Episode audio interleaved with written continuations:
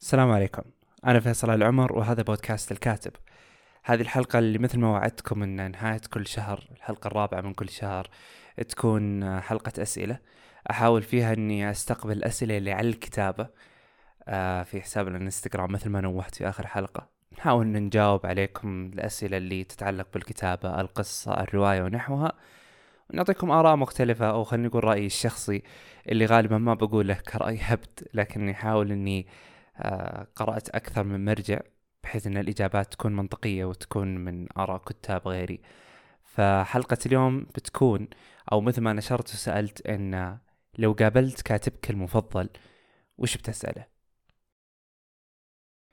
بداية بنوه على شغلة مهمة جدا أن في بعض الأسئلة مكررة وفي بعض الأسئلة تنفع محتوى لحلقة كاملة. فصعب أني أحرقها بمجرد دقيقة ودقيقتين. بحاول إني أعطي صورة سريعة عن الإجابات وبجاوب على الأشياء المختلفة. وصلني تقريبا الحمد لله يعني ستين سؤال فصعب إني أعطي حتى كل سؤال اعطيه دقيقة باخذ ساعة. فبحاول إني أمشي في الأسئلة بسرعة والأسئلة اللي تشابه يعني يعذروني أصحابها.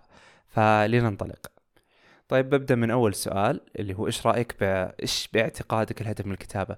لو جيت تسأل أي كاتب في الدنيا إيش الهدف الرئيسي له من الكتابة صدقني بيكون سؤال صعب عليه. يعني مهما كانت يعني طريقة الأشياء اللي كتبها بيحس في نهاية المطاف انه والله أنا عندي أسباب كثيرة. خلوني أعطيكم بعض المسببات. لو قلنا إن عندنا أسامة وعلي وظافر حلو؟ أسامة وعلي وظافر كل الثلاثة هذول كتبوا رواية على الجن. بحكم إن هذا هذا السوق الدارج عندنا الحين. رواية الجن تختلف تقريبا الهدف عند أسامة وعلي وظافر من واحد للآخر أسامة كتب علشان يعالج مشكلة خرافات الناس الاجتماعية على الجن فإذا كتابة أسامة هي كتابة معالجة. كتابة علي لا والله كان يبغى يجاري رواية الجنية الغازي الصيبي. فهنا نكتشف أن هدف علي هو مجاراة. ونروح عند ظافر نكتشف إن ظافر كان يحاول انه يعدل على رواية شافها من زمان أو يحاول إنه يبتكر شيء جديد. فغالب الأهداف تكون مختلفة من شخص لآخر بس دائما المعالجة المجاراة الابتكار هي من الأسباب الرئيسية اللي غالبا الكاتب يحاول إنه يعول عليها لما يكتب شيء جديد. فتقريبا هذه من المسببات. السؤال اللي بعده كيف الدراسة؟ وهل تحس تخصصك متعب؟ هذا سؤال مستحيل كل كاتب. لا إذا فيصل تخصص الحمد لله ماشي. كيف تجرأت تكتب أفكارك المغايرة بكل حرية بمجتمع يقدس التبعية؟ الأصل عند الكتاب أنه لازم يشطحون. بس الشطحة أحيانا تكون مبنية على آه، رؤية مستقبلية. يعني حتى لو كان يحس إن المجتمع بيرفض الأشياء اللي هو بيقولها إذا كان مؤمن بحقيقتها وفاهم إيش هو قاعد يقول غالبا بينشرها بدون خوف. يعني آه، من أيام كنت في المكتبة المركزية في الجامعة لقيت كتاب كان يتكلم فيه الكاتب يقول انه يتكلم عن مستقبل الروائح في العالم يعني مستقبل العطور مستقبل هذه الأشياء. تقريبا التنبؤات اللي قالها انها كانت أغلبها خطأ وما هي منطقية. الكتاب تكلمت عنه في التيك توك والله ناسي اسمه. بس الشاهد في القصة انه إذا أنت مؤمن بالشيء اللي تقوله قوله. يعني هو التاريخ بيرجع للأشياء اللي أنت تقولها. يعني أنت قل والباقي على الله. يعني لا تقعد تشيل هم. وفي غالب الكاتب يحاول إنه يبني رؤية للمستقبل. يعني أنا شفت شيء في المستقبل بحاول أتكلم عنه وما بيخاف. يعني إذا نجح الكتاب وتذكروا الناس أو ممكن يكون في طي النسيان. يعني عادي جدا. طيب سؤال كثيرة هي الأشياء التي تلهم الكاتب. هذه تنفع والله عنوان الحلقة لكن بحاول إني أجاوب بعجالة إيه كثيرة جدا كثيرة جدا لدرجة إن آه الحلقة القادمة إن شاء الله بتكون عن هذا الموضوع لكن تراها لا تعد ولا تحصى.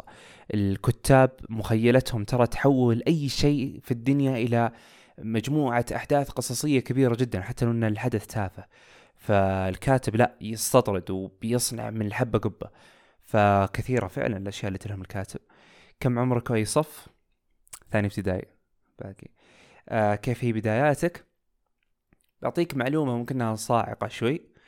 أغلب الكتاب يعني يبدأون كتاباتهم خلينا نتكلم سعوديا لأني بحثت قبل فترة عن الكتاب السعوديين على أقل تقدير اللي ذكروا في ويكيبيديا. كلهم بداياتهم نشروا مجموعة قصصية قصيرة. فأذكر لقيت في كتاب إن في واحد سأل كاتب إن إيش تنصحني كبداية لي ككاتب؟ قال نصيحتي الا تستمع إلى نصيحة فادرس واقرأ وزاول ولك بعد ذلك من هتاف نفسك ومن بصيرتك ناصح أمين. فأغلب الكتاب دائما يبدؤون بالقصص القصيرة لأنها سريعة الانتشار آه، سريعة القراءة تعطيك خيارات آه، وسيعة جدا إنك تتنقل من مكان إلى آخر ما تربطك بمكان وزمان وأشياء كثيرة. فأعتقد أغلب الكتاب تكون بداياتهم قصص قصيرة. سؤال آخر أحس إني ملقوفة شوي بس تكلم عن نفسك أكثر عمرك وإيش تحب إيش تكره مكان مفضل؟ أفضل مشروب كذا غالبا إذا كان كاتب شامي بيكون يحب القهوة إذا كان مصري وخليجي بيكون يحب الشاهي. أحس إن هذه معادلة معادلة غريبة دايم. آه كيف كانت هي البدايات؟ سؤال نفس الشيء جاوبنا عليه. بسأل عن حياته كلها بتفاصيلها لأنه مع الأسف لم يكتب سيرة بذلك. عندي فضول كبير عن القصيبي. القصيبي ترى من أكثر الكتاب اللي تقدر تستنتج بعد ما تقرأ أغلب رواياتهم من الاشياء اللي ينتجها تقدر تستنتج حياته الشخصية. تقدر تقفط يعني تشغل علم قفطات شوي. فمرة مقفوط هو.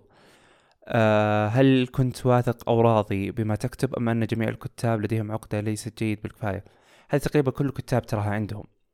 يحسون إن هذا الشيء ما هو كويس. ف أذكر اللي تكلم عنها تكلم عنها أحمد خالد توفيق في يوم من الأيام إنه خلاص انشر انشر ما ما معك.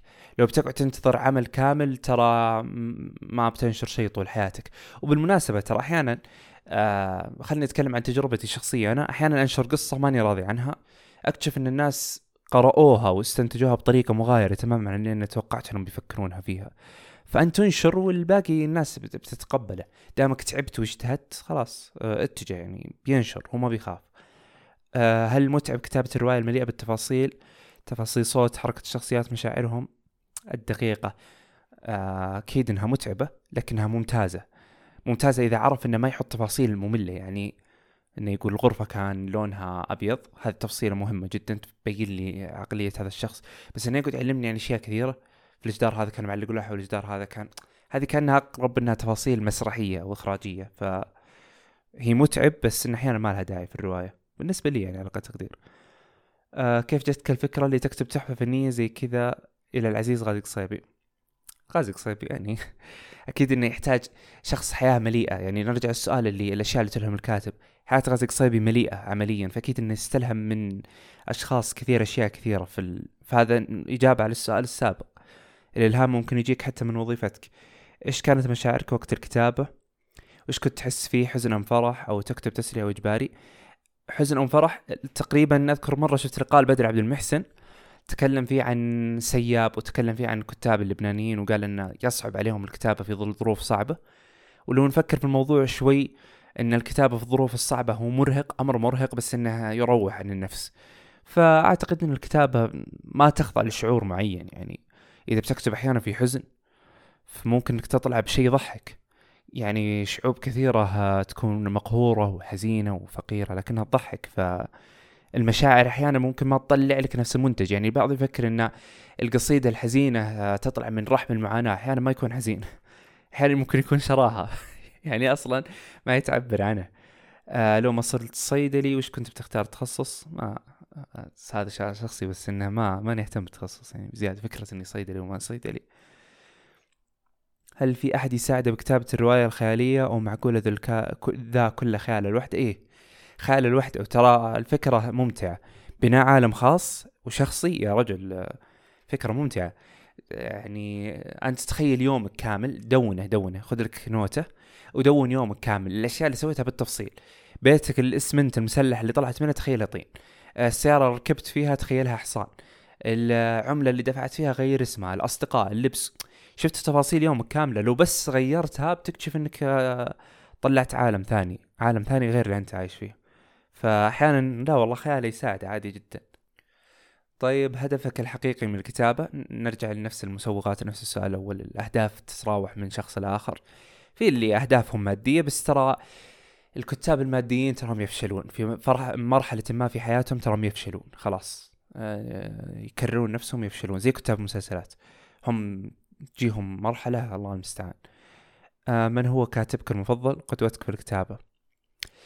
الكتاب ترى دائما يطالعون لكتاب الأدب يعني الأدب العالمي. إذا بنتكلم عربيا غالبا الكتاب العرب قرأوا شكسبير دوستويفسكي تشيخوف مجموعة كبيرة جدا قرأوا لها. فدائما يحاولون يقلدون. الجيل الجديد منا يعني الكتاب الأشخاص الكتاب الجدد أنا أصلا نفسي إني أحب أكون كاتب بس لو بتكلم عن نفسي ما بكون زي اللي فحط برا. والله ما يعيد الصوت. ف جاوبت السؤال ما بعيد الصوت ابدا.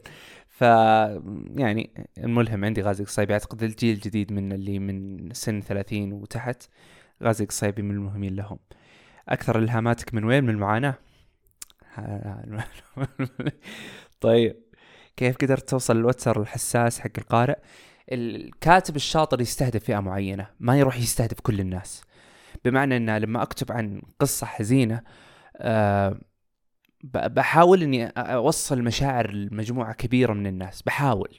بس الأصل والأساس عندي بحاول أوصلها لمجموعة مستهدفة من الناس واحاول إنها تكون شريحة كبيرة. يعني لما أكتب عن الأطفال غالبا في كل بيت طفل أو انه قد شاف طفل أو عنده طفولة فبقدر أوصل للوتر الحساس بسهولة فيوصلوا الكتاب بسهولة لهذه الأمور. العشق مثلا والحب دائما يكتبون عنها بشكل مستمر. أغلب الناس قد مرت بالتجربة على أقل تقدير. حتى لو ما هي تجربة ولد وبنت ولد وبنت ممكن واحد يحب أخوه واحد يحب أمه يحب عائلته يحب أبوه. فهذا مجرد وجود هذا الشعور يخليك تتخيل الأساليب الموجودة مثل الفراق الوجد يعني مجموعة المشاعر هذه فهو يحاول يوصلها لك. ما وصلها لك وانت ما جربت الشعور أقل شيء توصل للأشخاص اللي جربوا الحب اللي موجود بالمسلسل الفتاة الغنية والولد الفقير ومن ذي الأمور. شلون نوثق إن. إن فلسفته ومعتقداته صحيحة؟ ما يشك إن كلامه غلط أو شاطح مثل ما قلت إنه بينشر وخلاص يعني. كيف يعني؟ هنا بنشر والزمن بيذكر الشيء الناجح اللي أنا قلته. ف يعني دائما ينشرون بشكل كبير. كيف تقدر توصل كل هذه الأحاسيس بمجرد كلمات؟ قمة في الإبداع صراحة. الكلمات سلاح. الكاتب الناجح يعرف وين يوظف الكلمات. لازم إنك تعرف كيف تلعب بال... تلعب بالكلمات لعب. إن تقدر ترى تقول أي كلمة تعبر عن الشيء اللي أنت تقوله بس في كلمات تضرب ضرب وتقدر تغنيك عن سطور كثيرة جدا. يعني أذكر يوم من الأيام كنت أقرأ نص لأحد الزملاء كان يبغى يوصل كلمة أغبطة غبطة الغبطة يعني. سطرين والله إنه كان كاتبها عن إنه وقلت يا ليت هذا كان معي ولكنه يريد أن يستمر معه. باقي أذكر النص. فأحيانا الكلمات انتقال المفردات ترى مهم جدا. تكلم عن القطط البرية. لا إله إلا الله. هل كان يتطلب منك الكثير حتى تصبح كاتبي المفضل؟ أكيد إنه كان يتطلب منها الكثير أكيد. لأن ترى الكتاب لما ينتجون كتبهم في فترة ما ما هو الكل يتقبلها.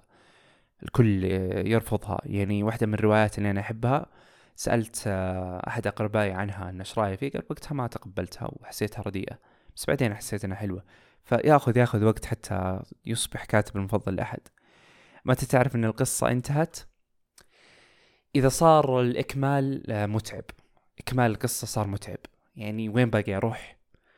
خلاص يعني مثلا شخصية رئيسية باسم آه، ضيف الله. ضيف الله مات. ما عاد في مكان أروح بعد القصة. وين أروح؟ أجيب أولاد ضيف الله وأكبرهم وأسويهم واربيهم و... لا لا. خلاص انتهت القصة بموت ضيف الله. وين باقي أروح؟ فإذا بدأ يحس إنه فرض عليه إكمال القصة يعني هذه القصة انتهت ودخلنا مرحلة الحلب. زي اللي يصير في المسلسلات يعني. أه تحبن ولا تحب الفلوس؟ طيب من هو كاتبك المفضل؟ ما هو الكاتب المفضل لديك من كتاباتك؟ ما الذي ألهمك تكلم عن الإلهام. عن بدايته وكيف كان مستمر إلى الآن وإيش الدافع اللي مخليه يكمل؟ الدافع هو الإلهام. ممكن يبغى يعالج قضية نفس السؤال الأول يعني اللي هي الدوافع نفسها اللي هي الأشياء اللي خلت الواحد يستمر ليومنا هذا. كيف قدرت تستمر وتواجه تبلد الكتابة؟ وشعور عدم الرغبة في إكمال الكتابة. الكتاب أحيانا يمرون بمرحلة اللي ما عاد وده يكمل يكتب. وهذه جدا طبيعية أو إنه ما عاد يلقى قصة. وهذا يعود إلى أن صار لازم أنك تغير البيئة اللي حولك تبحث عن بيئة جديدة. إلا إذا كنت تكتب سلسلة. يعني لو أنا بكتب سلسلة اسمها صيدلي في المستشفى شهريا أقدر أطلع على المرضى اللي عندي محتوى يبيع. فهذه الاستمرارية على نفس الرتم. تفشل. مرحلة من المراحل بيجون الناس يصيروا يسمونك فيصل مستشفى. خلاص. كل كلامك على المستشفى. اطلع يا آدمي. فيواجههم عدم الرغبة إنه ما عاد لقي أفكار. بدا يكرر نفسه. فيحتاج إنه يغير العالم اللي حوله. يبدأ يبدأ يبحث. دائما يقرأ أدب روسي يقرأ أدب إسباني أو يقرا أدب جزائري أدب آه، ليبي ايا كان. آه غازي قصيب رحمه الله. كيف قدر اكتب العصفوري بدون ما يلخبط بين الشخصيات؟ أنا قارئ بس ألخبط. هذه يرجع لطريقة من أنواع الكتابة. إنك تأخذ ورقة وقلم خارجية وتكتب اسم الشخصية وتحتها الأبعاد. اسم الشخصية وتحتها الأبعاد اسم الشخصية وتحتها الأبعاد توصل مرحلة إنك ما تلخبط بعدين. في كتب تكلمت عنها مثل تقنيات كتابة الرواية آه تقدرون تشترونها وتفهمون كيف يكتبون الرواية. آه متى وجدت الثقة؟ بأن تنشر ما كتبت. لأن الثقة تراها شيء ياخذ وقت يعني يكتسب بشكل كامل. أنت بالنسبة لي كفيصل أطمر. ما أدري تفهمون كلمة أطمر؟ غامر. غامر خلاص. جرب يا رجل. لا لا تقعد تحصر نفسك في مكان واحد. انه لا بقعد بنتظر بسوي لا لا انشر انشر انشر لا لا تخاف. حتى لو انه إلا انتبه انتبه إنك تطمر وتنشر وتغامر بدون ما إن المحتوى اللي أنت قاعد تكتبه تعبت عليه. تعب حقيقي. ما هو زي الكتب الموجودة الحين اللي يفكرون الكلام عن الشخصية وعن النفسية موضوع سهل. لا هذه استهبال ما هي. أه هل سبب استمرارك ربحي وإنه شغف؟ الكاتب الحقيقي شغف. لأن الربح ترى من الكتب ترى ما هو كبير ترى. خاصة في عالمنا العربي اللي ما يجيك شيء. ما يجيك شيء. وكم بيجيك؟ بيجيك ممكن من كتابك اللي مكسر الدنيا إذا قطعت نفسها خمسين ألف. إذا قطعت نفسها حتى ممكن على خمس سنوات. في أوروبا في أمريكا صار الكتابة عمل. كتابة المسلسلات ترى مختلفة تماما عن كتابة الرواية مختلفة تماما جدا جدا مختلفة. مختلفة ربحيا في الأجندة. القناة ممكن تفرض عليك أشياء أنت ككاتب ما تعرف تكتبها. يعني تخيل أنك تكتب طول عمرك حزن يجون يقولون يلا ارجع اكتب لي طاش ما طاش عشرين. ما أقدر. بس أنك مفروض عليك. فكتاب كتاب المسلسلات وكتاب القنوات أحيانا يفقدون قيمتهم بسبب أن موضوع الربحي آه كيف تقدر تضيف أحداث ما صارت بالقصة بنفس الوقت تكون في حدود المنطق. ما كان ما صارت بالقصة يعني يطلع عن السياق. آه هذا أحس إني ما أقدر أهبط فيه. ما أعرف أجاوب عن هذا الموضوع.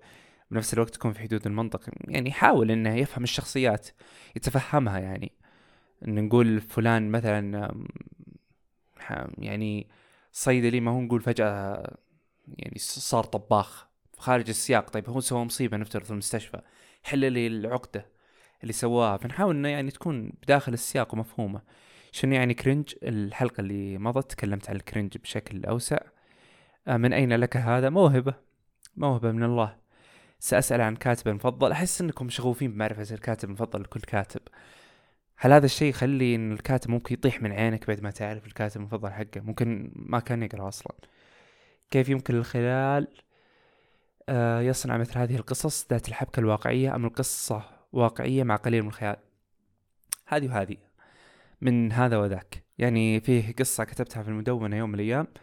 آه كانت مبنية على أحد الأشخاص اللي أعرفهم في الواقع. فجأة لقيت نفسي بديت أبالغ في الخيال. طلعت مرة في الخيال. بعدين رجعت لشخصية أخرى في الواقع مختلفة عن هذه بس ربطت بينهم. فنقدر نقول واقع وخيال. ما, ما تقدر تطلع من الواقع ولا تقدر تطلع من الخيال. يعني حتى أكبر القصص الفانتازية تراها تعود إلى قصص واقعية. وترى أحيانا الواقع يكون أشد بؤس وبأس من الخيال. يعني أكثر فظاعة من الخيال. كنت يوم أشوف لقاء والله ما أذكر من صاحبه. هذه مشكلة إني أنسى آه كان يتكلم إن الخيال اللي كان عنده عن بعض القبائل الموجودة في إفريقيا تبدد تماما مجرد شاف الواقع. الواقع أشد خيالا من الخيال. فاحيانا الخيال مسكين قدام الواقع. كيف نقدر نتخيل السيناريو والأحداث وإحنا نكتب وهل لازم نكون عارفين النهاية من البداية؟ لازم تكون تعرف النهاية لأنها عشان لا توصل في النهاية وتسويها ما غير منطقية. تكلمت عنها في الحلقة السابقة تقدر ترجع فيها شرحت فيها الموضوع كامل. آه مرعب كيف اوصل مخك إنه يتقن السرد والأحداث اللي كلها بخيالك؟ كثرة القراءة وكثرة المشاهدة في الواقع توصل الواحد إنه يقدر يقول اللي يبغى. إيش الشيء اللي ألهمك؟ غالبا الواقع. أنا من الأشخاص المؤمنين الواقع هو أكبر ملهم المحيط الخارجي وقت الكتابة إيش يكون؟ فيه يوم من الأيام شفت هبة مشاري حمادة تقول إنها تطلع من جغرافيا المكان. هي من شرح قبل إن يعني قبل المهم. ف كانت تقول إنها تغير جغرافيا المكان وتقصد من غرفة لغرفة. أحيانا المكان إذا اختلف آه، يغير عليك كل شيء. يعني لو بتكتب عن مثقف روح مكتبة إذا بتكتب عن بحار روح بحر بيجيك إلهام بطريقة جميلة. آخر سؤال كيف كنت تتعايش مع حاله الكتاب اللي تجيك بوقات غلط؟ وكيف كنت تسترجع الأفكار اللي خططت لها؟ الكتاب دائما يحطون معهم نوتة.